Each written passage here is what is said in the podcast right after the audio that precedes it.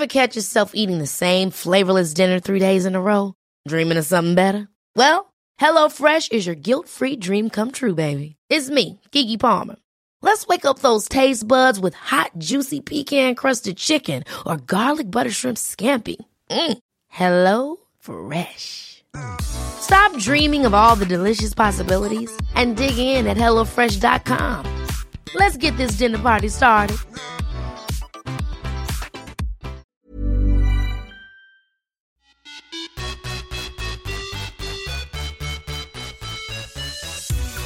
Hej och välkomna till ett nytt avsnitt av Viss och Svärm on the run. Jag som pratar nu heter Sara Viss, kommer från Åland, håller på med sprint och med mig varje vecka så har jag Josefin Svärm som står för långdistansen här i våran podd. Idag så är vi där 18 december när vi spelar in och vi närmar oss eh, det här årets slut. Och vi har faktiskt tänkt så att vi ska sammanfatta, eller vad ska man sammanställa året som har gått, så 2019. Eh, och ni har ju fått hänga med oss sedan maj när vi började podda. Så vi har ju till och med några månader som hände innan podden drog igång. Ja, precis. Så, ja, så att eh, idag ska vi bara se tillbaka och minnas de roliga stunderna, eh, inte förtränga, men kanske bara bearbeta de jobbiga månaderna och eh, se lite vad det var som har hänt det här året. För det är alltid kul att ta med sig eh, några guldkorn innan man går vidare till nästa år. Ja, men eller hur. Ja, innan vi hoppar in i det här så tänkte jag bara kika med dig lite. Hur var eventet i lördags? Det såg ju väldigt härligt ut. Jag såg många bilder på sociala medier. Eh, men hur var det? Var det kul? Det var superroligt. Eh, och det eventet det var alltså ett event med Nike och Stadium som eh, vi hade för att i Nike har släppt en ny Metcon-sko, alltså en, en crossfit-sko men som fungerar superbra för all typ av styrketräning. Så jag och eh, Lars, heter han, Lars Meseta, eh, en Nike Master coach från Var Amsterdam. Var kommer han ifrån? Amsterdam, okej. Okay. Amsterdam, yes. Och vi har som sagt jobbat ihop en gång för länge sedan, tre och ett halvt år sedan, på ett Nike-event i Amsterdam var det då. Så det var kul att träffa honom igen eh, och det var jättemånga, jag tror det var upp mot 300 pers som var på plats. Väldigt mm. många på första eventet, vi höll liksom fyra event under dagen. Så man kunde välja ja. vilken tid man ville gå på. Så första var det väldigt mycket folk på, över 80 tror jag och 85 kanske. Och sen blev det lite ja. färre för, för, på de senare på dagen. Men det var jätteroligt, jag träffade jättemånga poddlyssnare. Som kom, och sa, det ja, som kom och sa att oh, tycker om podden. Och så lite gamla PT-kunder, nuvarande PT-kunder och några som också var med och sprang då förut när jag jobbade med Nike Run Club. Så de ja. hade hittat dit också, så det var jätteroligt. Ja, så jag, ja, så jag fick verkligen mycket energi av de som var där och det var en väldigt roligt. Alltså det är häftigt. De där, så event är ju roligt. Det är liksom ja. när det, det händer någonting. Speciellt så här liksom den här tiden på året då, att man kunde få gå in och träna tillsammans. Det var DJ live på plats till eventet. Så vi hade, ja, så det var jätteroligt. Eh, så det blev Men nästan som en med... tredje coach där som ja. kunde dra upp stämningen.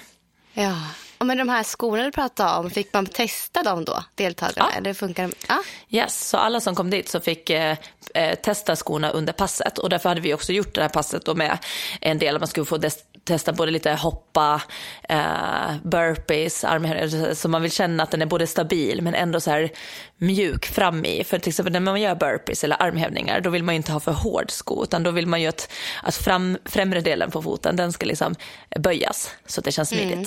Men sen vill man ha att den har ganska hård i hälen, typ när man gör knäböj och eh, trusters, alltså så här knäböj med press och sånt. Mm. Så vi gjorde lite sådana övningar så att man skulle få känna på skon i, i olika rörelser. Ja men gud vad härligt. Mm. Och uh, under tiden som du var här Sara så, gjorde, så var jag faktiskt och vinterbadade. Jag vet jag såg det och ni var ju många. Vi, ja, alltså vi blev hundra Det här var liksom hela badade. Motala vinterbadar. Hur många var, var det ja. som kom? Eh, jag tror det var ungefär 300 som kollade och 100 som badade ungefär. Ja. och Motala är en ganska liten stad ändå. Så Men var det här var första gången det var? Var det första gången det hölls eller brukar det vara en sån här? De började förra året. Förra året var första gången. Och då kom det 50 stycken och inte så mycket publik. Eh, och i år kom det dubbelt så många. Och massor med publik. Så att Ja. jag tror att deras ambition är att göra ett större event av det här eh, på, i framtiden. Men det var väldigt, väldigt roligt. Men det här kanske blir då en härlig tradition. Var det ungefär samma datum förra året också, så här innan jul? Ja, det var det. Eh, och det roliga var att eh, vi efter fem, som TV4 har, så var ju det här, det var faktiskt med, det omnämndes där. Jaha, Ja, såg man att dig då? Motala hade haft vinterbad. Ja, man gjorde nog det, man kollade noga. Men det var en film med därifrån som de visade upp. Visst hade typ alla tomteluvor eller så? ja, ja. Det, Det, det var en väldigt rolig grej liksom. Man blev ju glad av det, Ja, helt enkelt. Ja. kul. Så ni var nästan, eh, inte lika många som badade, men nästan lika många där som på eventet. Ja, eller hur? Om man räknar med publiken i alla fall. Ja, precis. Ja, nej, men så vi har väl båda två haft ganska bra helger då, i alla fall. Ja, Ja, och nu är det ju snart jul. Alltså nu känner jag så här, nästan tvärtom. Jag, tyckte att, jag sa ju att november gick så långsamt. Nu är det liksom 18 december är idag. Mm. Och jag tycker att nu är det mindre en vecka till julafton. ja. Nu går det, känns jättesnabbt. jätte- Jättekonstigt. Det är snart 2020. Men vi ska ju nu summera 2019. Ja. Ska vi, vi gör så att vi hoppar tillbaka till januari, så nästan ett år tillbaka. Och så Ja. tar vi oss framåt i tiden. Ja. Vad gjorde roligt. du i... För vi, som sagt, vi kände inte varandra heller här. Nej, det gjorde vi inte. Så vad men- hände i januari? Vad hände för ett år sedan? För ett år sedan, för ett år sedan nu nästan, ja, om en vecka, så flyttade jag från Palma på Mallorca tillbaka till Sverige. Ja, just det. Så i januari där så kan man säga Hur då var vi nyflyttade. Ett och ett halvt år ungefär i Palma. Och, och hur kom det sig att ni hade bott där? Vi kände båda två, eller känt länge att vi ville liksom ge sig iväg ifrån Sverige lite, från vardagen här och till ett härligare klimat. Så då började vi lite spåna efter vart skulle man kunna flytta. Och då så läste jag på massor eh, om Palma. ju. Så jag hittade, googlade fram, det var många svenskar som bodde där. Undrade varför det är många svenskar där för och vad är det som som är bra med Palma. Och sen så såg vi att det fanns svensk skola i Palma. Och vi har ju två barn. Och då kändes det ganska viktigt att vi visste att okej, dit vi åker behöver vi ha en svensk skola ifall att vi åker tillbaka till Sverige. Så de är inne i samma skolsystem.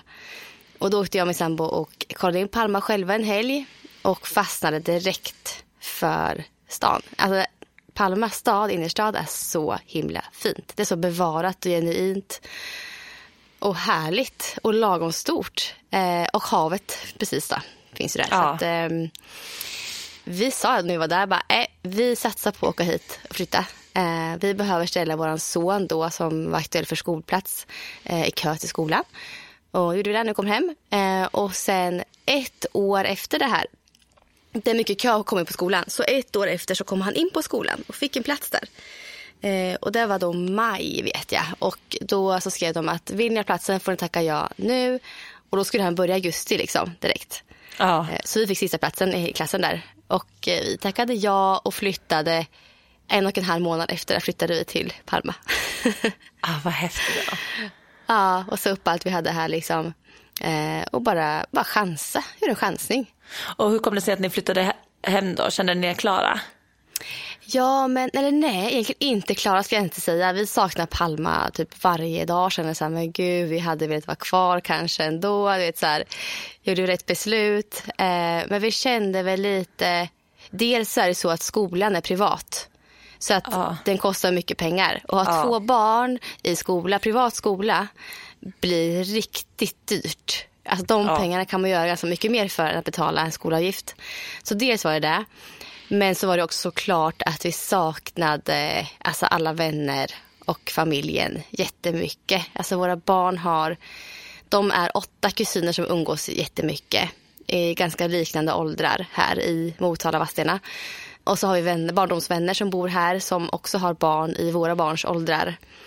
Eh, ganska många. Så det blev så här, ja, de saknar mig jättemycket och man såg hur de umgicks och vi var, var borta i Palma liksom. Och du vet, man missade ju det här när barnen växte upp ihop. Och då fick man lite Ja. panik över det och ville ge sina egna barn det också.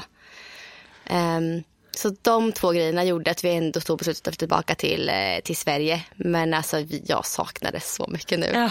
Alltså, Men, ja, en fråga till om det där. Så jag tänkte, för det var ju Ja. typ när du bodde i Palma. Jag tänker att var det inte ungefär där också som du slog igenom väldigt mycket på Instagram? ja, det kan man säga. Och jag Ja, tänker, det jag tänker på ja. med bilderna, för att det var ju Ja. också så här fantastiska bilder där och man har ju en Ja, helt vet. annan förutsättning att fota fina, alltså i bra ljus och liksom Mm. i eh, shorts och linne. Alltså så här, det blir väldigt fina bilder hela tiden. Mm. Kände du dig nervös att flytta hem i januari och upprätthålla ditt Instagram? I och med att ditt baseras på mycket, du har ju väldigt fina bilder. Det finns olika typer av Instagram, men du har ju väldigt hög kvalitet på dina bilder. Var, var det lite så här, okej, hur flyttar jag hem i januari och bibehåller det här? Alltså jag, jag var ganska lugn i det. Min sambo var lite mera, äh, det här kommer aldrig gå nu. Det kommer få lägga Ja. ner Instagram. lite så. Men jag, jag känner mig ganska lugn i det faktiskt. Eh, och det har ju ändå fortsatt växa sen dess, sen jag kom Ja, hem. Så att, det är svårt det där alltså. Jag märker liksom att, jag pratade om det här lite i Maratonpodden hos Petra Månström för ett tag sedan. Eh, men just det här att de här perfekta bilderna, perfekta ljuset kan ibland bli att de som går sämst. För att det är så perfekt, eh, så tillrättalagt. Istället för de här riktigt risiga bilderna som, som folk känner igen sig mer i kan ibland bli mer uppskattat. Så att, Ja. och det har jag känt lite att det, det spelar inte så jättestor roll faktiskt. I alla fall inte nu. Men det kanske, kanske att jag slog igenom extra mycket för att jag var där. Men nu tror jag inte att det spelar så jättestor roll längre faktiskt. Nej. Men samt, och sen är ni också faktiskt, tycker jag, väldigt duktiga fortfarande på att få snygg kvalitet på bilderna även nu. Alltså jag antar att ni är ute i dagsljus. I, för du Ja. la ju ut det som här igår, eller någon dag sedan bara, när du var ute och sprang. Eh, ändå, och det ser ju ändå så här jättefin bild. Det är fortfarande jättebra Ja. kvalitet, fast det är inte Ja. de här soliga stränderna. Nej, Men det ni får ju ändå till bra, men man har kanske mindre marginal på sig att fota ute. Ja, verkligen. så här, Nej, okej, nej, alltså, vi vi, är liksom inga, ja, vi är liksom inga blixtar eller något när vi är ute och tar, tar bilder. Då är det bara kameran som ska vara tillräckligt, släppa in tillräckligt mycket ljus. Liksom. Eh, Ja. Och då det gäller ju att ta sig ut liksom, när det är ja, när det är ljust ute. Och det är inte många timmar på dagen man har på sig. Riktigt.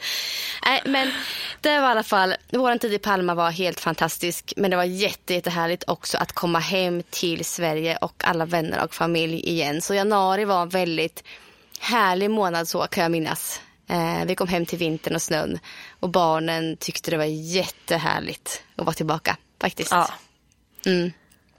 Vad hände för dig i januari? Uh, gud, det känns som evighet sedan, fast det bara Ja. ett år sedan. Nej, men för förra året i januari, då hade jag tränat friidrott i ett år. Alltså efter att jag tog upp det på nytt. Ja. Så jag började ju januari året innan och då blev det att jag bara, då tävlade jag ju inte den inomhussäsongen för jag hade precis, precis börjat. Så det här året i januari, då hade jag haft en tävlingssäsong i bagaget, alltså sommaren.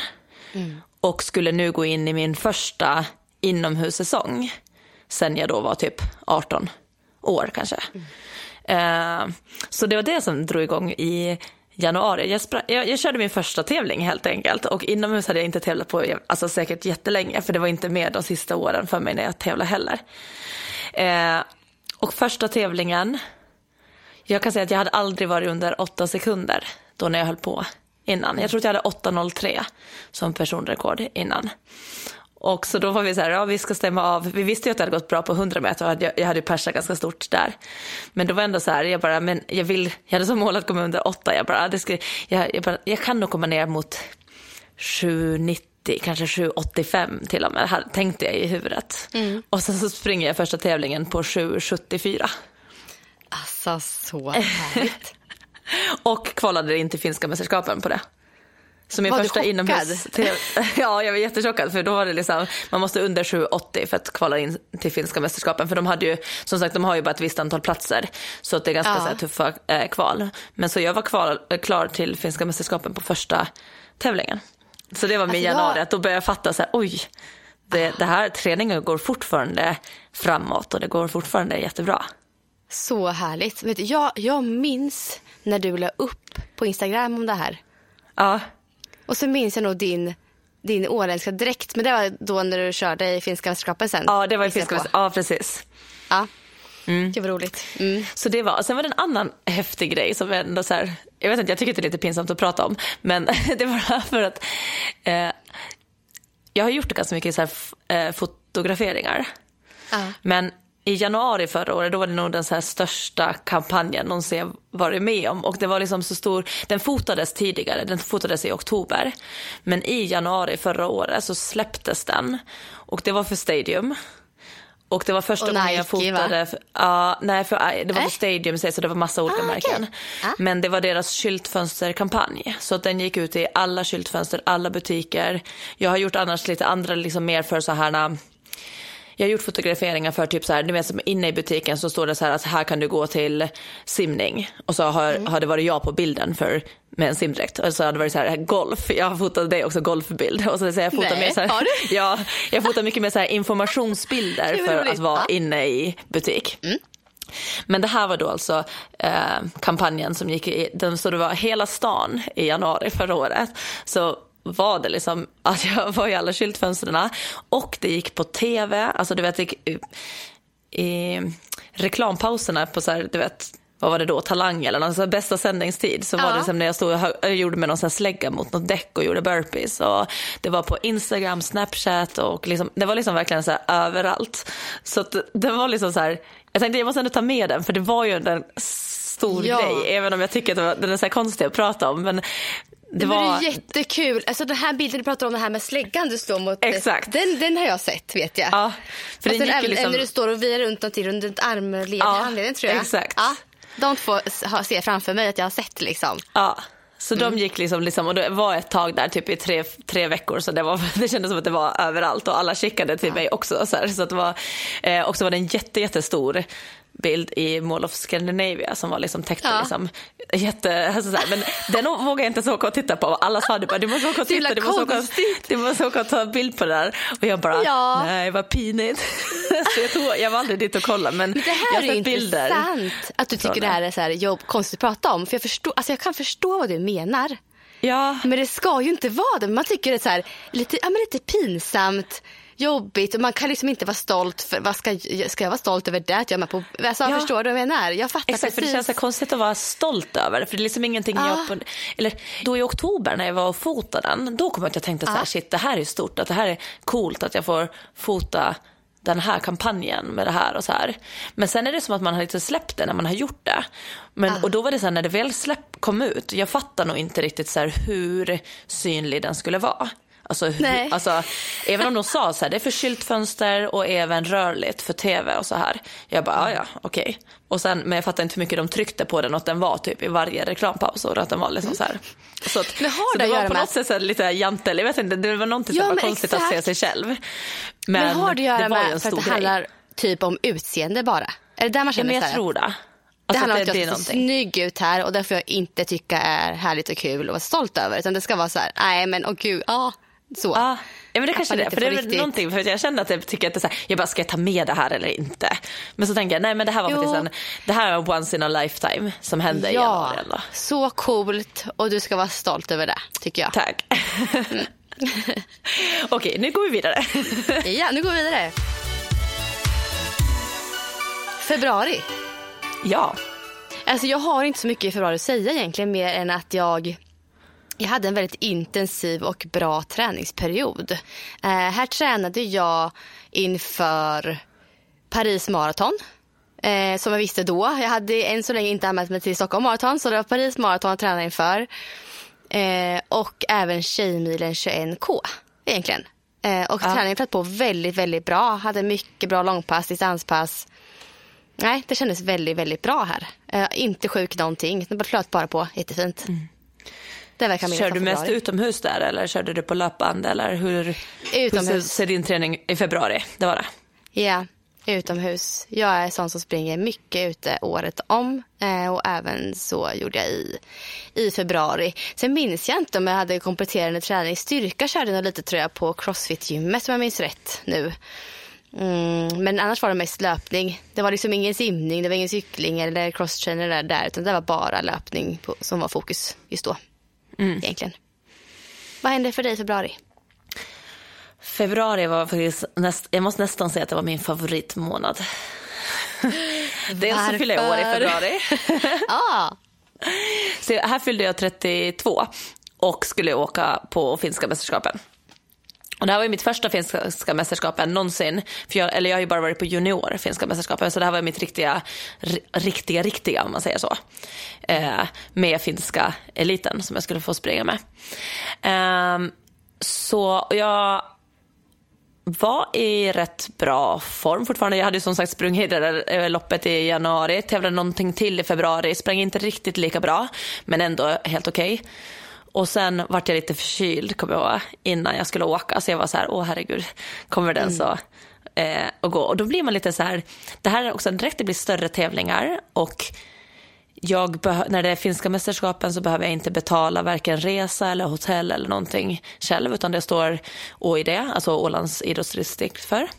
Och då blir det ännu mer på något sätt, du vet, man, säger, man kan inte avboka när det är någon annan Nej. som har betalt allting. Och då kan jag, jag började fick en liten så inblick hur det känns att vara så här idrottare med sponsorer och du vet så här, att det blir liksom där, nu var ju det här liksom bara min resa betald, men man känner sig ändå att man har någon liten så här skuld till någon. Ja. Men som tur var så, så jag sa så här, vi åker dit, jag kommer att och bestämma mig på loppdagen. Jag hade, jag hade lite ont i halsen, men det var ändå på väg bort och jag, så jag var ändå så här, det, jag kom, det kommer nog gå. Så att vi åker dit, hade barnvakt, så att eh, Lasse och jag åker. Och vi åker på alla hjärtans dag. Så vi tar färjan över eh, som man liksom sover på och sen skulle vi köra, eh, köra bil några timmar. Och på färjan över så friar Lasse till mig. så gud vad härligt.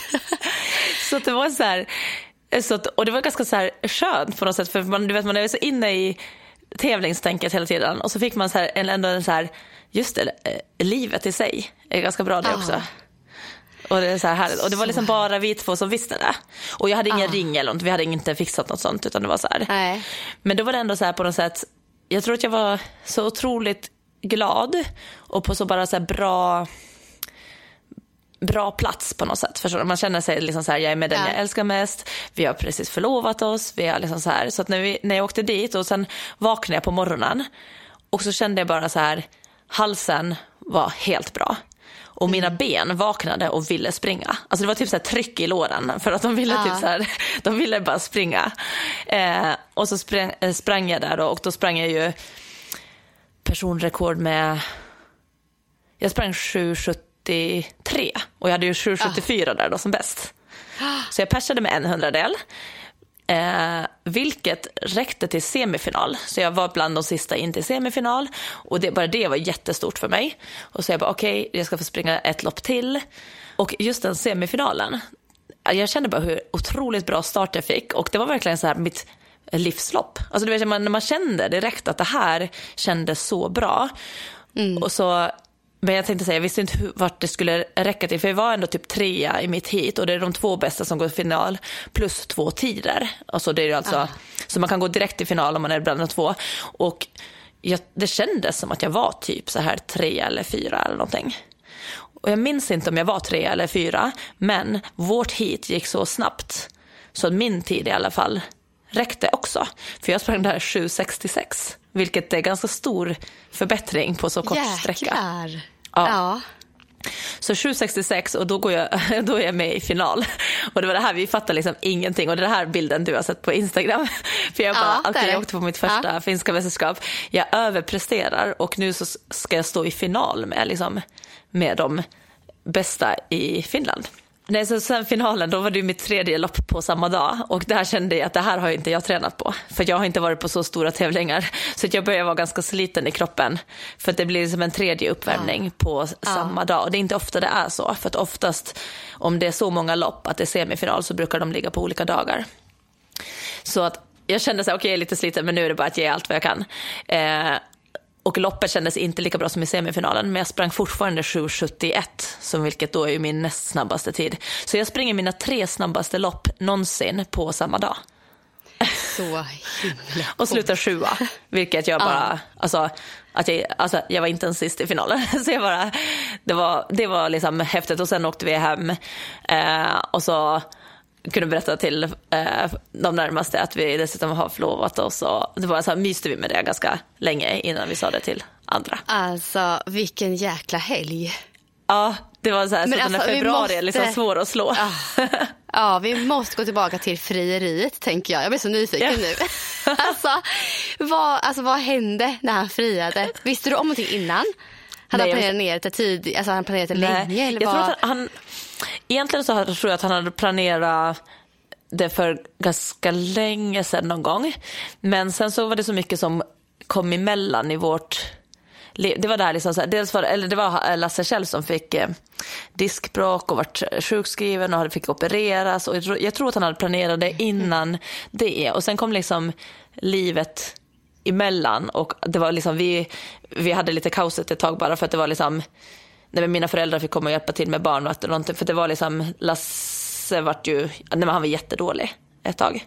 Och det var alltså i samma veva som vi bytte föräldraledighet. Så att han skulle vara hemma och jag skulle börja jobba. Så att allting var lite kaosigt. Och så då så var det nog så att han sen efter det kände nästan så här bara att han har, ju velat vara förlovad med mig liksom över ett år. Så att nu var det mer som att han bara, nu vill jag inte göra det till någon stor grej så att det inte blir av. Utan Nej. nu vill jag egentligen bara säga att jag vill leva mitt liv med dig och gifta mig med dig. Vad mysigt. Mm. Så vi åt middag på en restaurang och det var liksom inget så här, inget så här eh, att hela restaurangen märkte av det här utan det var liksom, men han höll ett jättefint tal.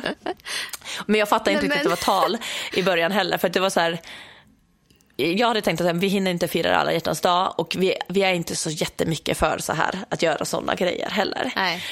Och jag var lite så här, dels kommer jag ihåg att jag hade lite PMS och att jag var lite orolig för min hals och du vet man var lite stressad och man var så där. Så jag, jag var inte på mitt bästa humör. Jag kommer ihåg att jag sa det i bilen när vi väntade på incheckningen. Jag bara så här, åh, jag är bara så trött på att vara, eh, vara så här eh, lättirriterad och sur. Jag känner inte igen mig själv och man vill bara liksom att det ska gå över nu för att det här, det, det här jag bara stör mig på allt och alla. Du visste inte vad som väntade dig där. Nej, nej, nej, nej. Så jag var ju med lite så här, jag uppfattades kanske lite som sur eller någonting, bara för att jag var också lite i min bubbla liksom. Ja. Eh, och sen när han, eh, på middagen började han så här, säga jättefina saker. Och så här, alltså så här, som ett tal och bara, men säger jättemycket fina saker om mig och om oss och hur vi har träffats.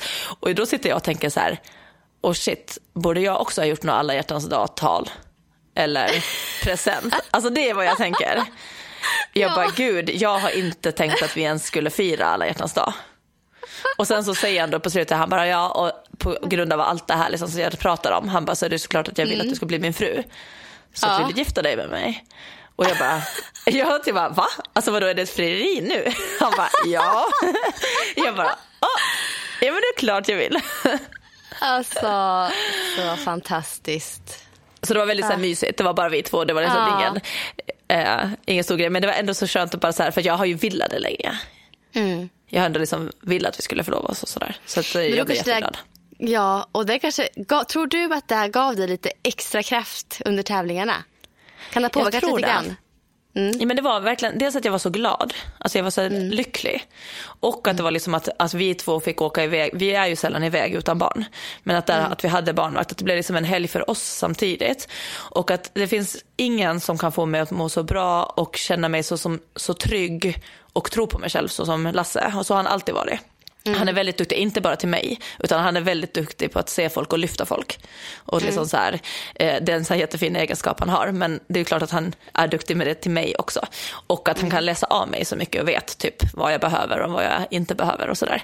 Så det var på något sätt att jag kände mig så trygg. Och att då dessutom att det här var vår lilla hemlighet, att ingen annan visste om att vi var förlovade. Så blev det också som en, på något sätt en så här, det, det blev bara en jättehärlig känsla och jag tror absolut att det spelade roll att Eh, att jag kunde liksom slappna av och få ut det bästa jag bara kunde.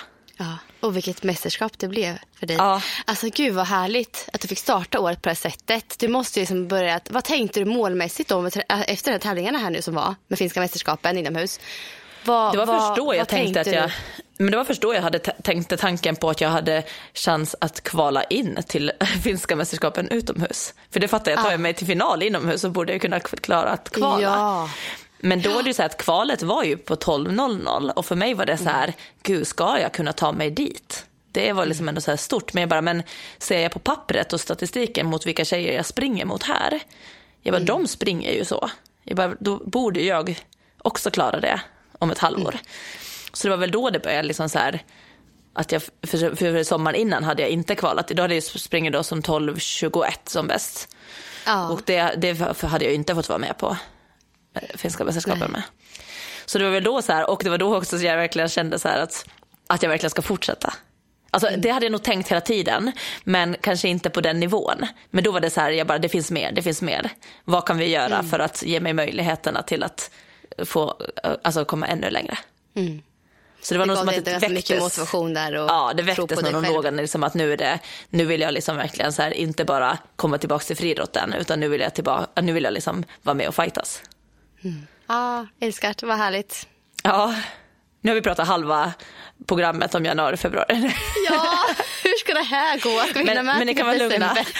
ni kan vara lugna, ja. det kommer tråkigare månader. Ja, absolut. Vi ska vi hoppa in i mars direkt eller? Vad tror ja. du? Är du färdig med februari? Ja. Jag är färdig med februari.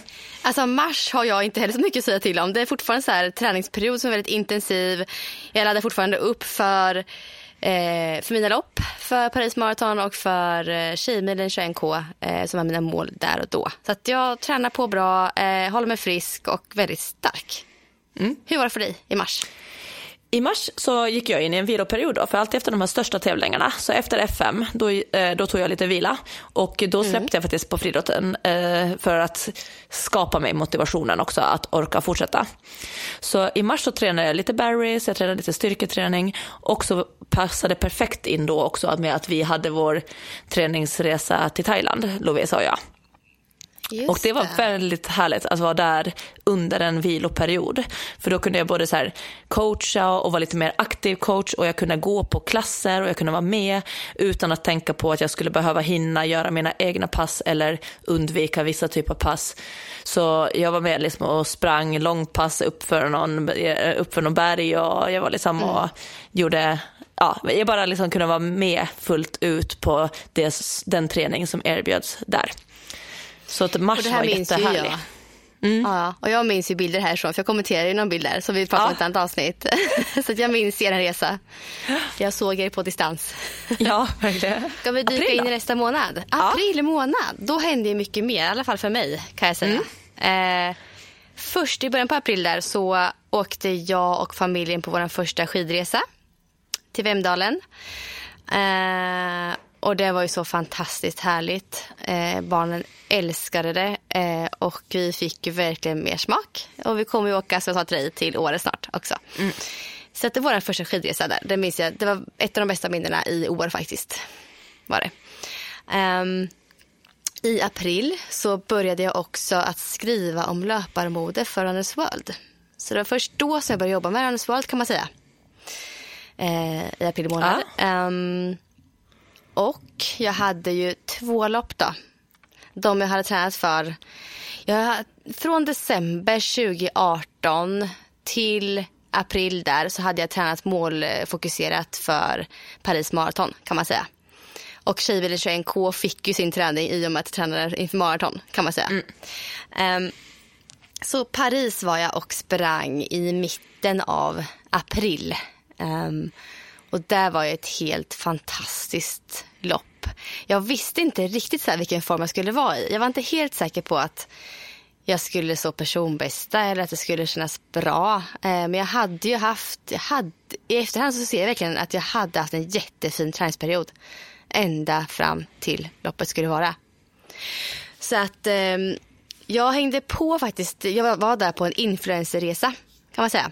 Um, jag träffade lite folk från andra delar av världen eh, på plats där och bestämde mig för att springa med två tjejer eh, från eh, London.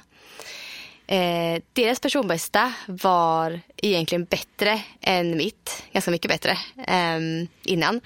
Men jag kände ändå så att fask, jag är ju stark nu eh, och jag tror jag kommer kunna ligga, lägga mig med dem och eh, springa i deras ryggar. Eh, och jag gjorde det hela loppet och eh, kom i mål på 3.26. Eh, och där personbästa med typ 10-15 minuter tror jag då. Ja. Men det är så här fortfarande att maratonsträckan är fortfarande ganska ny för mig. Så att jag har ju lätt att persa just på den sträckan.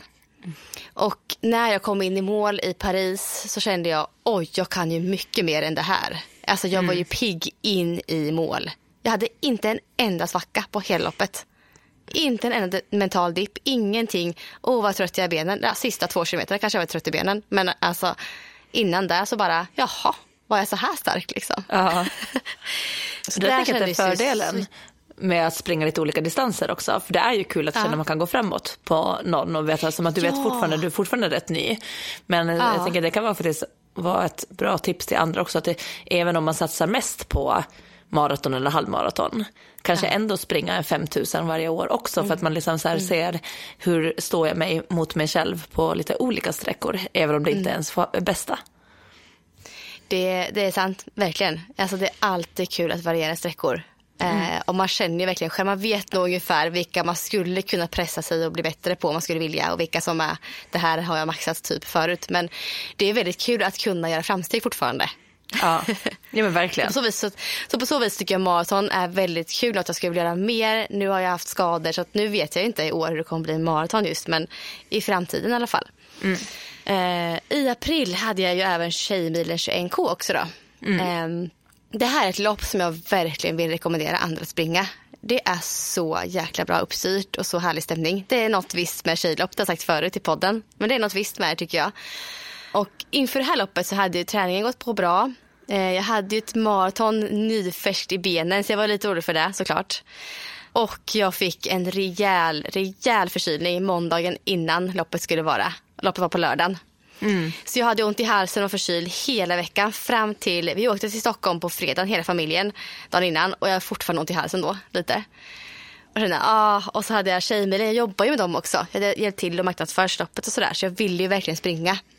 Och så den dagen loppet var när jag vaknade så bara, nej nu är halsontet borta liksom. Jag kände inte av det någonting. Eh, lite tröttare i kroppen än vanligt kände jag mig så när jag värmde upp. Så där loppet blev, alltså jag, jag kämpade verkligen. Paris var ju lätt, jag tog inte i så mycket men Tjejmilen 21K där fick jag verkligen ta i. Eh, jag hade inte en jättebra dag liksom så eh, egentligen. Men jag persade ändå. Men eh, ja, jag fick ta i galet mycket. Eh, 1.34 kom jag i mål på där. Och halvmaratonsträckan är också ett sån sträcka jag känner att där har jag betydligt mer att ge. Ja. Alltså, definitivt. Jag har mer att ge där om jag har en bra loppdag och en Ja. bra period innan. Så där var egentligen, ja, april varit en bra loppmånad kan man ju säga för mig. Ja, verkligen. Ja. Hur var april för dig? Vad hände då? Eh, april var jag inne i träningen igen och jag hade också rätt så bra... Jag, jag tror inte att jag var sjuk så mycket, eller så jag, inte vad jag kommer ihåg i alla fall. Utan det känns som att jag hade där rätt bra träningsperiod under april. Så att, eh, det var jag, inget så träningsmässigt som jag kommer ihåg att, skulle, att jag skulle ha gjort något speciellt den månaden. Det jag skrev upp var bara att jag träffade dig för första gången. För det var dagen innan Tjejmiddagen. Det var då vi Ja! fotade. Och att eh, så kom jag och hejade på, så jag hejade på när du sprang Tjejmilen 21K där då. Ja, vi åkte ju, just nu kommer jag ihåg att vi träffades då ja. Det har jag ju Ja, förträngt. för vi började podda i maj, men i, Ja. i april så, då hade vi möte med, också Ja. på Runners World och vi fotade omslaget och då var det så här, okej, nu kör vi liksom.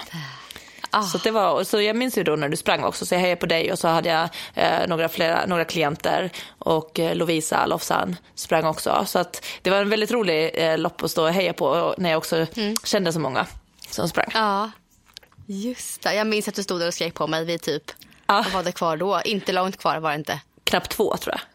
Ja, ja gud. Ja, jättehärligt. Ja, för mig då så fortsätter ju loppsäsongen kan man ju säga. Eh, jag anmälde mig spontant till Vårhuset i Linköping. Fem kilometer är det. Och eh, ja, men det gick ju väldigt bra. Jag hade några veckors vila efter Tjejmilen 21K och Paris Marathon där. Behövde upp mig lite. Men så, så bestämde jag mig för att jag kör en tävling och ser hur det går. Hade inte tränat någon, några snabba pass på hur länge som helst. Jag visste ju inte alls om jag hade någon snabbhet i benen kvar. Um, men det gick ju också bra. Det såg som personbästa. Ja. Eh, men du hade verkligen kanon här. 1929. Ja, jag hade haft så himla flyt i vår. Alltså. Jag kände mig... Jag har aldrig känt mig så stark i löpningen och i kroppen som jag gjorde då. Mm. Jag kände mig så jäkla stark och bara jag kommer ju kunna... Det här året kände jag att det här kommer bli så jäkla bra löparår för mig. Och det började ju sagt väldigt, väldigt bra. Och jag har skrivit poddstart här också. Ja. Vi börjar podda i maj. I maj. Yes. Ehm, tillsammans med Runners World, eller samarbete med dem. Um, jättespännande period ju att starta igång det Ja. här med dig. Så det var ju så lite pirriga känslor liksom i kroppen och kul. Och nervös det? kommer jag ihåg. Ja. Alltså det, var, det var fortfarande så självklart att vi skulle köra när du frågade om jag ville vara med. Så det kändes så självklart, så här, ja. Och sen Ja. kunde jag ändå få så här, gud vad har jag gett mig in i? Ja, Alltså så här, att jag, känner kunde, kunde få lite så här ångest ibland. Kom- Kommer du ihåg första gången vi skulle spela in? När vi satt där i studion. Nej. Jag minns det. Ja, vi var så nervösa. Och jag bara så här, alltså hur ska vi börja? Va, vad ska vi Och säga? gud, jag skulle inte vilja, alltså, Ah, Åh, vad nervös jag var. ja, jag, skulle, jag kan säga så här. Jag, kan, jag har ju fortfarande, så jag tycker att det är jä- jättejobbigt att lyssna på våra avsnitt även nu. Jag är likadan. Eh, jag hade inte velat lyssna på det första kan jag säga. Nej. Men även nu, och det tror jag också, det är inte någonting med, alltså så här, jag vet inte vad det är, det är någonting med det här med att se och höra sig själv. Ja, det Så är att det. det, det är nästan bara det, så ibland när man Ja. skulle lyssna så, ibland har jag inte alltid ens lyssnat klart på dem innan de släpps för att Nej. jag stör mig typ på mig själv, inte på dig. Jag är likadan, jag stör mig på mig själv och jag minns i början fick jag lite kritik för att jag pratar väldigt fort och väldigt otydligt och det gör jag. Alltså jag och jag bara nej, alltså nej, jag vet ju det här och det gör jag till vardags med. Jag pratar, jag snubblar på orden, det gör jag ganska ofta. Jag pratar för fort. Eh, och så får jag också höra i kritiken det första jag får höra så bara nej, fan det hörs till och med i podden. Ja, och det där har jag också alltid fått höra, att jag pratar Ja. Mm. mycket och snabbt och typ sluddrigt och jag bara, och så tänker jag så här bara, ja fast, sen försökte jag ändå tänka så här, fast det är ju bättre att det är en person som pratar mycket och snabbt och sluddrigt som poddar än någon som knappt pratar. ja, så får vi tänka Sara. Jag tänker vi är väl mer menade för att liksom- babbla på. Ja, och jag tyckte att det var jobbigt i början. Men nu så känner faktiskt jag i alla fall att jag bryr mig inte så mycket. Jag säger fel ibland, jag snubblar på orden ibland, jag pratar fort ibland, ibland på, i mun på dig. Men på något vis så blir det, det är ju som det är. Jag Ja. är sån och ibland får det liksom vara lite operfekt också. Ja men verkligen. Och jag tror att vi också, man lär sig mer och mer, tycker jag, man har Ja. utvecklats. Ja, det gör En, en rolig grej som jag kan säga där med är just hur tankar kring, för jag tror många känner igen sig med sitt eget, att det här man tänker att alla eh, kan och alla så här, och att man alltid som själv kan känna sig osäkerhet. För ibland upplever jag att folk tror att jag aldrig är osäker. Och jag vet inte om det bara är för att, att jag, alltså pratar på ett visst sätt, att jag pratar kanske Ja. snabbt och så här, jag vet inte. Men för där kommer jag ihåg att jag tyckte ju att det var lite jobbigt att börja podda för Runners World, för att jag knappt kände mig som en löpare. För Mm. ja, men det här har du sagt vet jag. Ja, och att det här identifiera vad är en löpare och att, att sprintträningen blir så här för att jag kan fortfarande känna att pratar jag med distanslöpare, de som bara springer långdistans, så tycker de ju inte att jag håller på med löpning på ett sätt för att jag, inte, jag gör inte samma sak som dem. Och då kunde jag, det tyckte jag att var en sån liten grej så här, ska, eh, ska jag få ta plats på Runners World? När jag inte springer långpass på söndagar. Ungefär så.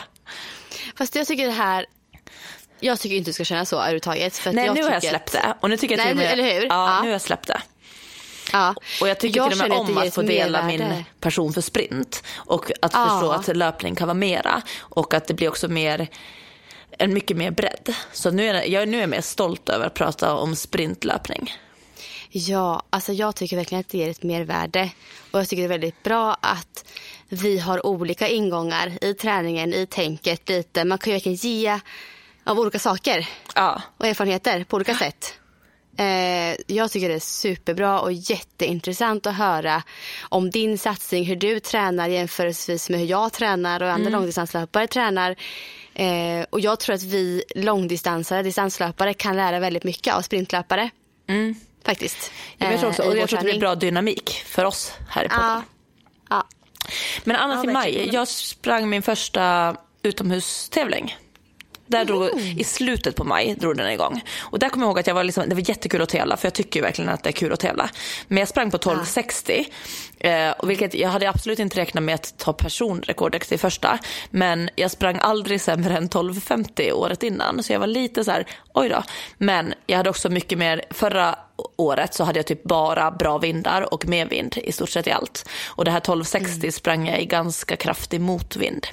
Så att egentligen var det ett bra betyg. Men det blir ändå så här en siffra som man inte är riktigt nöjd med kommer jag ihåg. Mm. Mm. Men sen fick jag ju då, bara där var det två veckor efter det, så fick jag ju plats på Bauhausgalan. Mm. Och den finns ett helt poddavsnitt om. Den heter nog Bauhausgalan. Ja, där jag delar med mig om alla mina upplevelser ja. eh, på den stora tävlingen. Liksom. Ja. Och där sprang jag ju faktiskt 12.10 som var bara två veckor efteråt. Så, och då hade jag liksom ändå bra vind. 1,7 har jag för mig att jag hade plus.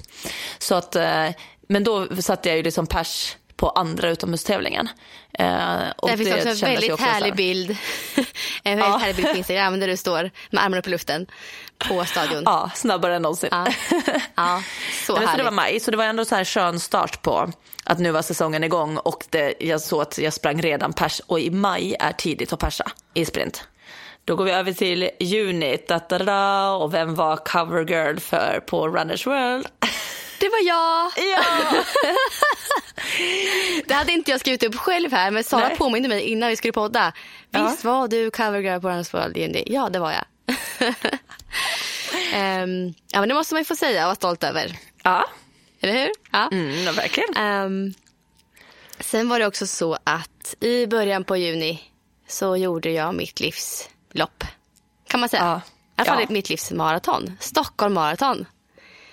Alltså det här är, när jag tänker tillbaka på Stockholm maraton så blir jag så, oh, jag blir, jag blir rörd och så jäkla glad och stolt. Jag tänker på det. Mm. För det här var ett sånt här lopp som jag Visst, det flöt på bra, men jag kämpade ju verkligen ända in i mål och bet ihop. Och alltså jag led ju bitvis, liksom, men ändå så bara krigade jag på så jäkla hårt och var så mentalt stark. Så här, jag är riktigt stolt över Stockholm Marathon. Mm. jag är så glad över loppet alltså, att jag fick med mig det. Um, och det det jobbiga med det här loppet är att jag faktiskt skadade mig efteråt. Ja. så att jag är lite tudelad kring känslan kring det. Men alltså det, upplevelsen i sig var ju helt fantastisk. Alltså målgången var, jag grät glädjetårar, det regnade, jag fightade in sista du vet, jag sprintade in i mål liksom och var så jäkla glad. Där kommer jag ihåg bilden är... från upploppet. Ja, ja exakt. Mm. Jag tar verkligen i liksom. Um, så det var det mest känslosamma loppet under tiden och så blev det också efteråt för jag fick ju faktiskt en eh, meniskskada. Eller en överansträngd menisk på höger knä. Eh, dagen efter loppet. Jag hade ingen förvarning alls innan eller under tiden. Inte en enda liten känning i knät innan. Men det kom efter. Eh, och faktiskt fortfarande har jag lite ont av det här. Ja, du känner av det?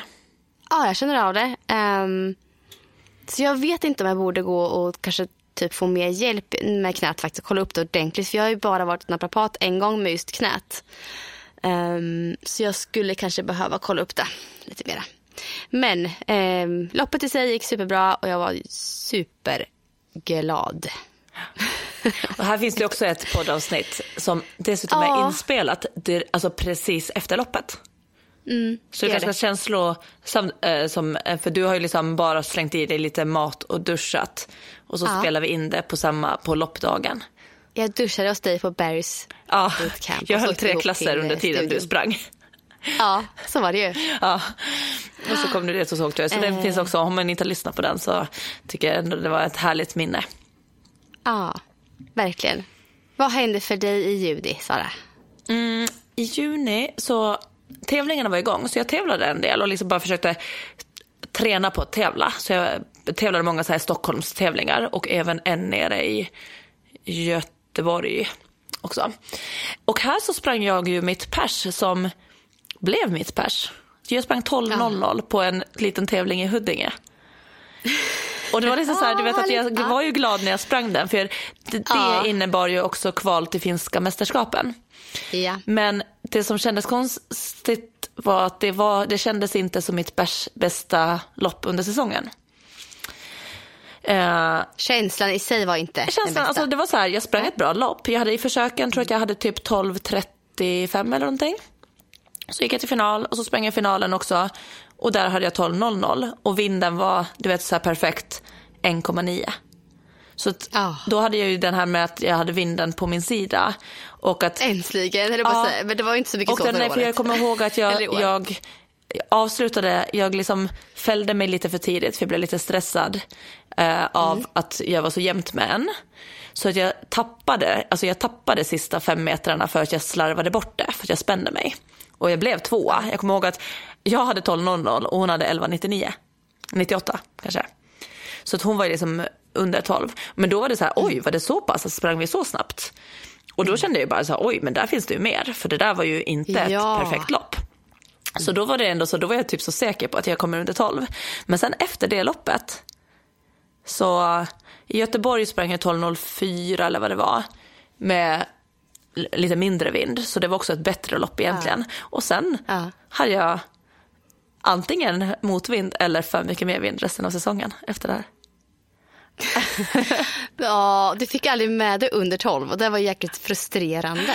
Ja, så det här ja. var liksom så juni, men det är fortfarande också, det mm. säger ganska mycket ändå, för att juni är fortfarande rätt tidigt att sätta pers. Det, mm. det, visar ganska mycket av sin, vad man har för potential för säsongen. Ja. Uh, så jag är ändå jäkligt nöjd med att ha satt ett pers på 12.00 i juni. Uh, mm. Och som sagt då kvalade in till finska mästerskapen. Vilken månad vi hade ändå i juni, båda två. Ja. ja. Kan man säga ändå. Ja men det var mycket lopp och tävlingar. Ja. För båda två. Ja. Juli sen då, kom vi ja. på. Det, juli var ju inte lika kul för mig. Då var det ju, jag hade helvila från all träning. Dels var det på grund av knä som jag hade ont i. Det gick inte springa en meter. Nej. Alltså, i, i sex veckor i sträck efter eh, maraton. Det gick inte. Eh, och så hade jag två stora förkylningar som var alltså långa förkylningar. Ja. Så jag hade så här, det var ju sommar däremot så vi, vi, vi hängde ju mycket med familj och vänner och barnen så. Mm. Men annars träningsmässigt så var det verkligen vila för min del. Hur var det för dig i juli? Juli var, det var en bra månad. Här var det min tur att vara på omslaget för Runners World. Just det. Så vi, vi, du och jag körde, vi var så sommartjejerna. Ja, det blev så. Uh, nej men så den har jag bara skrivit upp, det var lite roligt att komma ihåg. Uh, sen hade jag faktiskt det största, som nästan blev största på min sommar här, det var ju Öspelen. Det var ju Öspelen och FM som var störst. Men i och med att Öspelen gick så magiskt bra, det är liksom jag tog ju guld på 100 meter. Jag tog guld, eller vi tog, vi tog guld i stafetten och vi tog två åländska rekord i stafetten, både i försöken och i finalen. Så det var som så här att vi, det gick ju liksom bättre det hade ju inte kunnat gå bättre. Det enda som var tråkigt Nej. var ju det att vi hade ju, alltså jag har aldrig någonsin sprungit i så mycket mot, motvind. Vi hade ju över fyra sekundmeter mot. Ja, så jag minns inte ens tiderna. Jag kommer ihåg att det var så här att jag är nöjd om jag kommer under 13 typ. För att det var, ja. Så att vi hade liksom, det var inte några bra tider, men som sagt vi, alltså vi, hade, vi sprang, jag tror att jag aldrig hade under, det var åtminstone 3,2 eller någonting mot. Och det är jättemycket, det är jättemycket motvind. Men det var ju eh. dels det och dels så var du faktiskt sjuk. Ja, så var jag sjuk också. Innan, Aha. speciellt vi försöker. Eh, och sen var ju semifinal och final på samma dag tror jag. Ja, det var mm. det. Så försöken som var dagen, två dagar innan eller någonting, dagen innan där var jag fortfarande också ont i halsen. Ont i, mm. liksom lite i öronen och bara låg och sov mellan. Ja. Och, och det är också så här sjukt inte... ändå. För jag vet ju när de tjejerna jag sprang mot där, de har ju också ja. varit där typ sub 12 i år. Och jag slog mm. ju dem också, så det säger ju också om att, så här, vilken form vi alla var i där. Ja, verkligen. Men öspelen för de som inte vet, som inte lyssnade på det avsnittet mm. och inte hört dig prata om öspel. Vad är öspelen ja, för någonting? Öspelen är så här, det är någonting som är väldigt stort för vissa öbor. Det är alltså en tävling som anordnas varannan sommar. Eh, och det är bara öar, jag vet inte exakt hur många det är, kanske 35 stycken någonting utvalda öar som är med på de här eh, spelen. Det heter egentligen NatWest Eh, Island Games. Eh, och det är många öar från Engelska kanalen, men det är Åland och Gotland och sen så är det Färöarna, Grönland, Shetland och sen ända borta från liksom Cayman Island, Bermuda, eh, Sant Helena. Alltså det är väldigt många. Alltså jag Sen får älskar typ, konceptet, det är kul Ja, alltså. så det är liksom bara små, men vi brukar kalla det små öarnas OS för att deltagare är lika många som vinter-OS typ. För det är ju inte bara friidrott utan det är massa andra sporter också. Det, var liksom, det är simning och det är eh, triathlon, cykling, skytte, basket, volleyboll. Alltså det är så många. Så vi har liksom ett helt chartrat plan från Åland med olika idrottare. Eh, och det här har varit jättestort då, och är det för alla som bor på öarna framför allt. Jag vet att vi, är liksom, vi ålänningar har ju nästan, nästan kunnat prioritera det här högre än finska mästerskapen, vilket jag för många i Finland har nästan stört sig på. För de, har ju, de kan ju inte ens vara med på de här tävlingarna, så de ser ju det här bara Nej. som en, för det är ingen, för dem är det ju ingen riktig tävling, det är ju bara liksom en så här Alltså den hittepå-tävling. Liksom. Det är inget, det är inget så internationellt mästerskap eller på, på så sätt. Liksom. Nej, nej. Eh, I och med att du måste bo på en ö eller vara från en ö eh, för att få vara med. Jag hade ju aldrig hört de här förut Nej. innan du skulle tävla i det. Men för oss då, liksom hemma, det brukar kunna vara en hel så här, tidningsbilaga som är bara separat den här veckan för alla Mm. vad, vad som händer på alla tävlingar. Och det, är liksom så. Och det var ju också den jag fick liksom ett stort stipendium för, för att jag hade tagit guld på där. Ah. Så jag hade ju inte varit med här sen jag var 18, tror jag. Ja, det var 16, kan det stämma så? Ja, att det var 16 år sedan jag var med. Mm.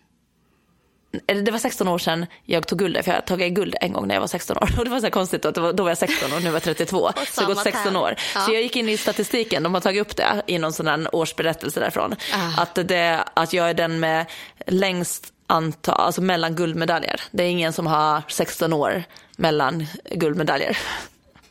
Alltså jag älskar verkligen det här. Alltså din comeback. Jag älskar den. Alltså den inspirerar så jäkla mycket. Alltså, hon som var tippad, det var hon det, vi, vi hade ju delad bästa tid inför finalen, jag och en annan tjej. Ja. Och hon var ju 16, så det var ju också så, så konstigt. Att Bara hon, jag var så dubbelt så liksom. gammal. Och så, men hon blev sen trea, slutade hon sen. Ja. Typ, ja. Så det var, ja, nej men det, så det var öspelen. Och sen efter öspelen, då, det här var ju på Gibraltar som vi var. Och Lasse och Rasmus kom ju ner i slutet på veckan. De hann, de hann tyvärr inte se min 100 meters final för att vi tyckte att veckan där blev lite för lång för dem. Men de kom ner till stafetten och de fick se oss ta stafettguldet. Och sen Ah. efter det åkte vi på semester därifrån, så vi eh, tog tåget. Så vi var både i eh, Malaga och sen tog vi tåget till Barcelona och sen tog vi tåget till Paris. Så vi hade ju en vecka semester där. Så det Ja, var verkligen just jätte, det. jättemysigt att liksom se, för jag har inte varit så mycket, eller jag, jag har inte varit på de ställena i Europa. Nej.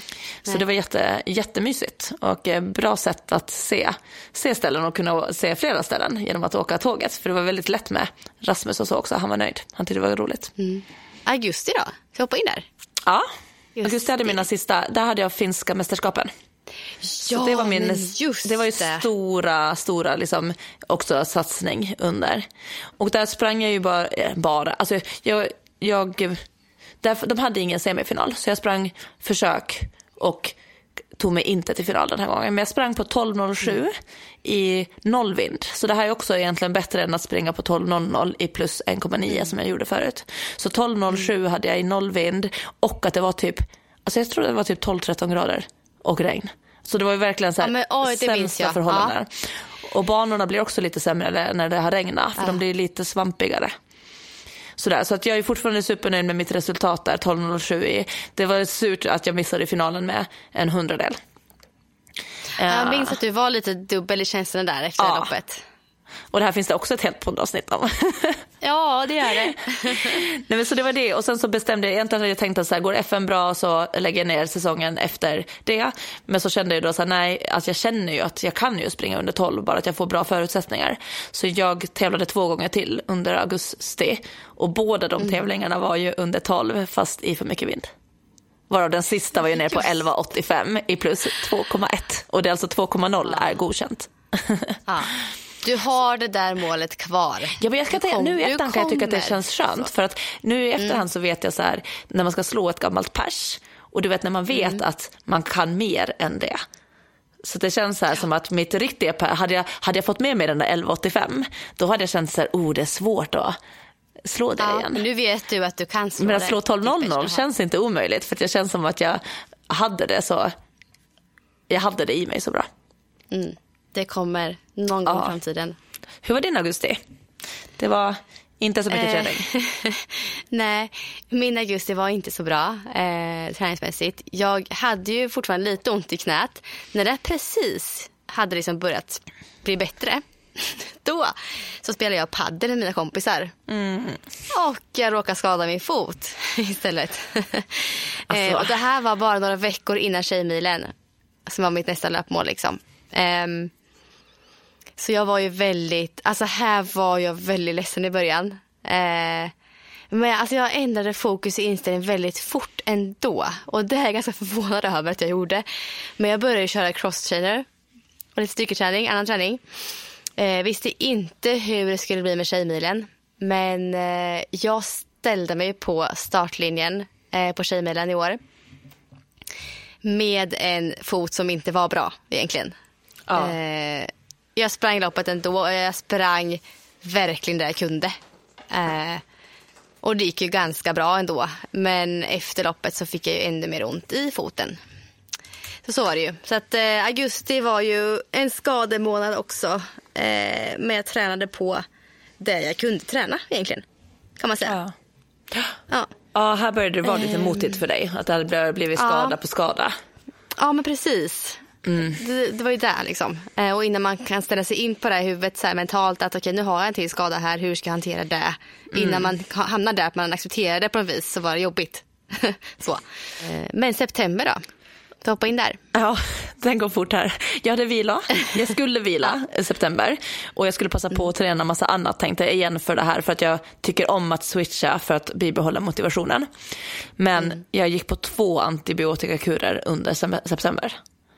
Och tränade nästan du var ju ingenting. sjuk hela tiden. Ja. Ja, just det. Så september, det, blev, det var viloperiod men det var inte den typ av vila. Jag ville inte vila helt, jag ville bara vila från friidrotten. Uh, Jag tror att jag tränade första veckan i september rätt bra. Och sen så vart jag antibiotikakur, trött, blev bra för det, tränade något pass och sen hamnade jag på en till antibiotikakur. Så att, Ah. ja, nej, så september kan vi gå vidare från. Vad, eller vad, vad gjorde du? Jag har inte så mycket heller egentligen att säga där. Mer än att jag fortsatte att träna där jag kunde träna. Eh, foten hade ju väldigt ont i fortfarande i september. Ehm, så crosstrainer var en del, styrketräning var det minns jag. Ehm, jag funderar på om jag började, nej jag var inte där. Nej, jag hade ju New York Marathon som mål däremot. jag skulle åka dit med Springtime Travel. Eh, och jag skulle också snart åka till eh, Portugal. Så de två grejerna vill jag ju kunna göra, genomföra utan att ha för ont i foten. Så det var ju så här, mina tankar gick kring, mycket kring det här, liksom hur jag skulle kunna ändå genomföra New York Marathon och hur jag kunde, skulle kunna genomföra en vecka i Portugal som löpcoach. Ja. Så jag laddade mentalt här så mycket. Eh, kan man säga. Det kan ändå gå mycket energi till det just när man har så uppdrag Ja, som man ska faktiskt. Mm. göra. Så går man och tänker på det och känner efter så jäkla mycket därför Ja. också. Mm, man är väldigt, väldigt rädd för att man ska göra någonting som inte är bra då, Ja. träningsmässigt. Oktober då, Sara? Eh, då drog vår försäsongsträning igång. Och jag kommer ihåg att det var så här superbra träning och jag var så här, så, det var så kul att det var igång. Och det var en riktigt bra träningsmånad också. Jag kommer ihåg att vi, det var ju några första två, tre veckorna som vi körde lite så allmän fys och mycket hopp och mycket så här styrketräning med lite fler reps. Och, så det var bara så här skön kom igång månad. Och eh, i slutet där av oktober också så började vi ta på oss spikskorna igen. Och det var så bara så härligt känsla. Först, det var ju lite vingligt också den första gången för att man, det känns Ja. att man har varit borta. Men, men jag kom snabbt in i det och jag kände att så här, när vi började liksom springa 60 meter och så, du vet att tiderna snabbt visade bra. Vi hade i slutet på oktober också en sån här time trial som det kallas, där vi testade av tw- 200 meter och 150 meter. Och där sprang jag också träningspers liksom på, på dem. Så oktober var en riktigt bra. känsla. bra månad. Ja. Alltså skönt när träningen flyter på. Ja. Det är så skönt när kroppen svarar och man känner sig stark. Ja. Gud vad skönt. Hur var din oktober? Oktober för mig... Jag, har skrivit- jag har skrivit cross-trainer-träningen fortsätter. Jag har skrivit. Men det hände andra grejer också. För jag var i Portugal med eh, Springtime Travel Mm. som love. Eh, vilket var väldigt roligt. Eh, trots att jag, min fot var inte bra i Portugal. Eh, där, där första gången jag sprang faktiskt efter skadan, det var i Portugal. När jag skulle coacha. Så att jag visste inte alls hur foten skulle reagera på, på någon typ av löpträning. Ehm, men vi löste det ganska bra. Jag fick hålla mig långt bak i grupperna och sådär. Uh, visa en hel del teknik och så. Så det gick liksom, eh, det gick bra trots det. Och det var väldigt, väldigt roligt. Eh, den resan, det är liksom, arrangemanget är superbra. Så att jag är jättenöjd annars med allting där. Verkligen. Ehm, och i oktober så började jag också att simma. Ja, det var då du drog igång Det det. Ja, ja. I början på oktober tror jag det var. Eh, då anmälde jag mig till en sån här simkurs i simhallen och bestämde mig för att nu ska jag lära mig simma. För jag måste hitta något annat att göra när jag inte kan springa. typ. Så. Ja. Eh, och då direkt bestämde jag mig för att jag måste ha ett mål med simningen annars kommer jag inte hålla i det. Liksom. Och då sa jag att jag ska köra ett simrun nästa sommar. Ja. blev mitt fokus. Ehm, så jag, ja, jag drog igång med det här liksom och tyckte att det var väldigt jätte, jättesvårt och läskigt, vet ju du. Ja. Eh, alltså jag, jag kunde alltså inte simma ett, jag hade aldrig provat ens ta ett enda crawltag. Någonsin i mitt liv. Alltså, och att vara under vatten är ju lite skräckjagat för mig fortfarande känner jag. Och då var det verkligen så här, jag kommer inte klara det här. Jag kommer inte kunna ta ett tag utan att jag måste upp och andas. Så, så um, helt ny sport för mig. Verkligen helt, helt ny sport. Ja. Ja. Men det känns ändå så här, när du sa att det var oktober, det känns som att du har simmat längre. Längre jag tycker att det har varit längre tid. Och samtidigt känns det som att du bara har simmat nu då två och en halv månad. Så det är ändå så här, då känns det som att du ändå så här, har kommit igång så jäkla bra på så kort tid då. Ja. Men kan det ha varit september börja? Jag vet inte. Det kan varit slutet på september, jag är inte säker exakt. Ja. Antingen är det början på oktober. Men det är inte lång tid där inte. Nej, nej, nej. Oavsett så är det inte lång tid. Nej, Tänk- gud, jag tänker också Tänk här. i sommar när du ska göra ditt swimrun. Alltså, du Ja. kommer göra den här tiden flera gånger om. Liksom. Mm. Du kommer lära dig Ja, jätte- gud, jättemycket. Alltså jag hoppas det verkligen. Jag ligger ju i alltså och ja gud, alltså jag kör jättemånga dagar i veckan just nu. Ja. men alltså det går ju långsamt framåt. Men när jag tänker på det ändå, vart jag var när jag började och vart jag är nu, så måste jag ändå vara väldigt nöjd. Så känner jag just nu. Ja. Men det var då jag började fall simma. Ja. Vad sjukt att jag simtränar, det är helt galet. Har du bestämt dig vilket swimrun du ska köra? Nej, jag har inte det. Det måste Nej. ta ihop med andra grejer i sommar. Så jag måste kolla upp lite datumsmässigt. Eh, Jag har ett till event på gång. Det kan jag inte säga än. Men eh, som inte har med simning göra, inte som löpning att göra heller för den delen. Eh, okej. Men det får inte krocka med det, får jag inte göra. Nej. Vi ska ha sen i januari så ska vi ha lite så här vad vi eh, har för förväntningar på nästa år. Så det kommer, nu, då du kan jag dela nu. med mig av det här då. Ja, så vi får Mm. ta det sen i januari när vi är igång. Så liksom vad vi har för förväntningar på nästa år. Ja, precis. Men innan det har vi november kvar här. ja. På min så står det sjuk, vabb, sjuk, sjuk, sjuk. Kom helt av mig. Så- vad så- tråkigt. Och, och i november också när man mår som Ja, sämst. och det var då, så, ja, precis. Och jag var liksom, det började med vabbning och sen så vart han frisk. Men då, var det, då missade jag både träning och jobb för att få ihop livet liksom. Och sen så vart jag sjuk och jag vart ju sjuk länge. Alltså halsont och sen vart det hosta och som inte gav med sig och sådär. Så att jag hade ju liksom, i oktober när det gick så bra, då hade jag tänkt så här, ja men jag vill dra igång eh, inom säsongen redan i december. Eh, Ja. och den första tävlingen som jag tog sikte på, den är ikväll. 18 december. det var den. Nej, det ja, den är det så här. Och nu, när, och nu är det ganska självklart när jag ser, när jag satt och skrev ner det här. Alltså för oktober, jag hade bara känslan där att det gick så jäkla bra. För det var en bra träningsmånad och jag Ja, kände mig snabb. ja. Men nu ser jag ju också att i och med min vila i september också blev bara typ ingen träning. Så jag ser ju hur lite jag har tränat under hösten. För september och november har typ inte alls blivit som jag ska. Så, att, eh, så, så som jag hade hoppats. Så att nu känner jag ju mer bara så här, jag struntar i tävlingen. Nu vill man bara komma in i träningen igen och hitta flowet och hitta tillbaka till den där känslan som jag ändå hade eh, i oktober. Och det tänker jag, om jag Ja. kunde få den så snabbt i oktober efter september så tänker jag att det går ju att komma in i det igen. Men det kommer inte bli någon tävling i december överhuvudtaget kan jag säga. Utan nu blir det fokus Nej. på, på att känna mig lite starkare och piggare igen. Det är väl smart. Mm. Tänker jag. Din november då? Du har i alla fall varit friskare än mig. November. Ja, alltså jag var ju med om eh, New York Marathon var ju i november. Just det. Just det, den tänkte I jag att var i början, oktober. precis i början. Men nej, men just ja, det var i början på november. Visst var det precis i på första eller andra? Jag tror det var precis i början på november. Första helgen, Om ja. jag minns rätt med datumen där. Ja. Ehm, och det var ju en helt magisk upplevelse. Att jag liksom fick springa det loppet och lyckades vända det till något positivt och härligt när jag var skadad. Alltså det är jag så glad över. Och där var jag med Springtime Travel också. Och jag delade upplevelsen med en massa härliga resenärer och framför allt med Anna Ahlqvist som är en ledare där som är helt fantastisk. Hon, hon såg att jag sprang överhuvudtaget kan jag säga. Tack Ja. vare henne sprang jag tom runt. Ehm, så det, den upplevelsen tar jag med mig resten av livet kan jag säga. Ja. Eh, det är svårt att beskriva. Det var bara helt magiskt.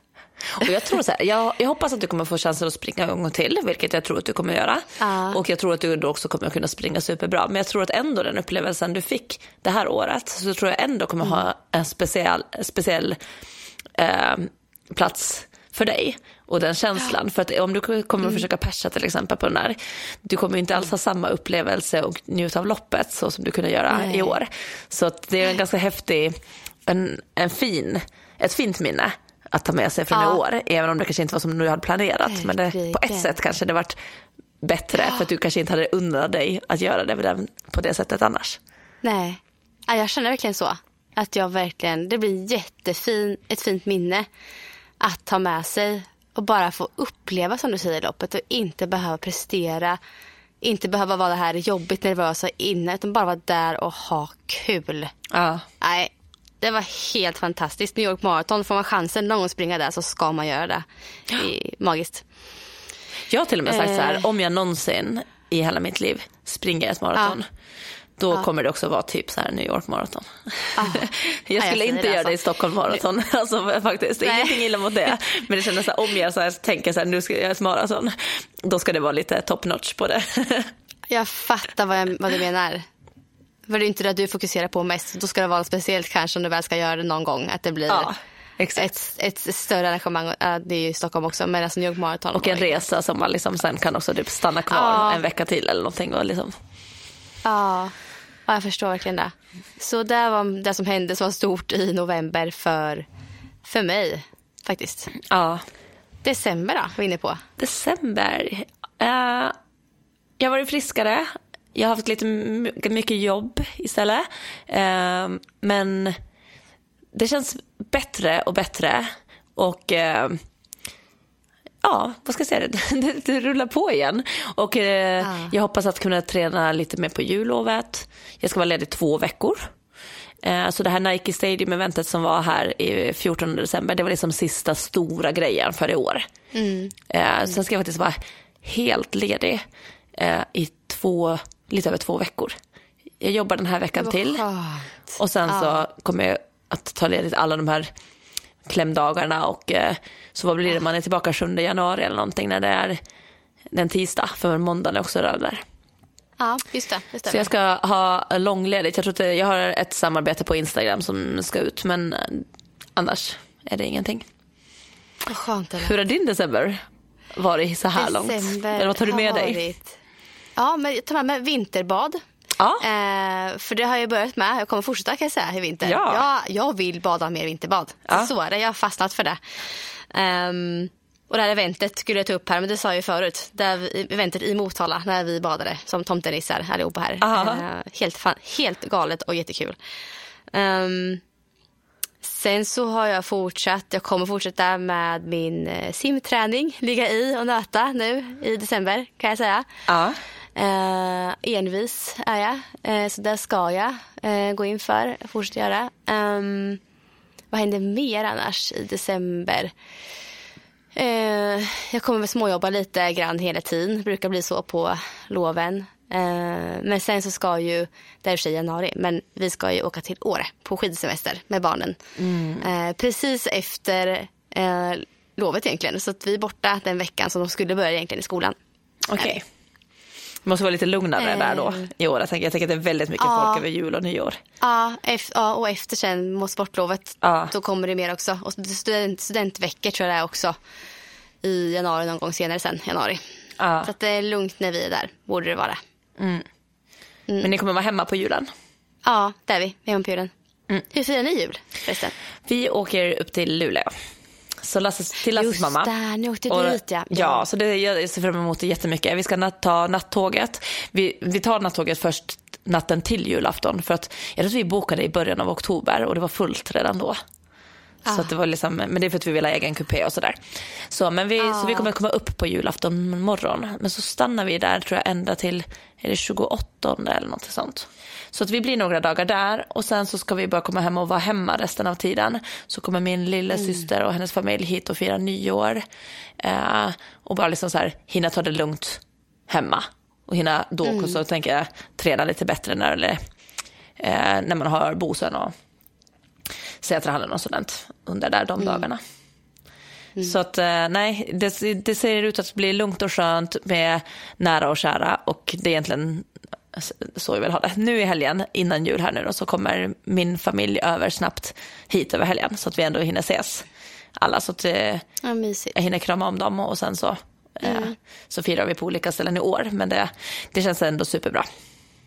Mm, vad skönt. Mm. Vi kommer väl, hur ska vi fira jul? Jo, vi kommer också ha ganska lugnt i jul. Eh, vi kommer fira med min svärfar på julafton hemma hos oss. Med svärmor, just det, de, de är skilda. Så svärmor först förmiddagen, svärfar på eftermiddagen. Eh, och sen juldagen så blir det hemma hos mina föräldrar med alla kusiner. Så juldagen blir den som är, blir mest stojigt. Eh, julafton blir väldigt lugnt egentligen. Eh, sen ska vi på julbord på lördag nu. Eh, på Omberg. Jätte, jättefint julbord är där. Eh, nyårsafton, då ska vi träffa våra eh, vänner och deras barn och fira ett stort gäng. Det ska bli härligt faktiskt. Hemmafester på nyår tycker jag ju ändå det det är så mysigt tycker Det jag. är skönt och mysigt. Ja, Jag tycker oftast blir det så här när, man ska, när det ska bli så här att eller jag vet alltid här när man tycker när man var yngre så ska man på någon stor fest och så här och det blir alltid så Mm. mäckigt på det och så är det så svårt att få tag på taxi och så är det svårt så här, det blir alltid så mycket så jag tycker det är så Ja, skönt det är så att bara kunna så här, laga någon god mat hemma. Barnen kan somna när de somnar och det är så här mysigt. jätteskönt. Ja, verkligen. Så nu ser man ju fram, nu längtar jag ju till nästa vecka till julafton. Nu sig, det här släpps ju på söndag. Då är det bara två dagar kvar till julafton. Och sen har vi faktiskt tänkt att vi ska unna oss lite jullov härifrån också. Ja, det ska Så vi vi kommer ta två veckors paus. Men nu har ni fått ett superlångt avsnitt här idag istället. Ja, hur länge Så har vi rekord, pratat? rekordlångt. Så, att, eh, så ni får eh, ha det och så kanske ni har något gammalt som ni inte har lyssnat på som ni jättegärna får bläddra tillbaka. Ni har ju fått lite tips nu under dagen. Ja, ja, verkligen. Är ni sugen på att tävla någonting så kan ni få inspiration och motivation kanske från våra tävlingsavsnitt. Ja, ifall man funderar på så De- typ springa Stockholm Marathon nästa år eller någonting, då kan vi lyssna på ditt det så Ja. tror jag absolut att man blir mer sugen på att springa. Ja, det tror jag. Ja, och även sprinters där ute kan bli inspirerade och sugna efter Saras eh, rapporter från FM, Finska mästerskapen och från Öspelen. Ja, och? Bauhausgalan var ju lite så här- Bauhausgalan, ja var lite det, roligt för såklart. Mm. att, jag, för att det var så mycket känslor därifrån. Ja. Så, men vi kommer att vara tillbaka alltså då i januari. Och vi kommer att blicka fram mot året vi har framför oss. ja. Mhm. Det blir kul. Ska vi säga i kör nu, så här god jul och gott nytt år? Ja, det gör vi då. Ja. Ha det så bra allihopa. Ha så bra. God, God god jul och gott nytt år. Och gott nytt år. Vilken bra kör.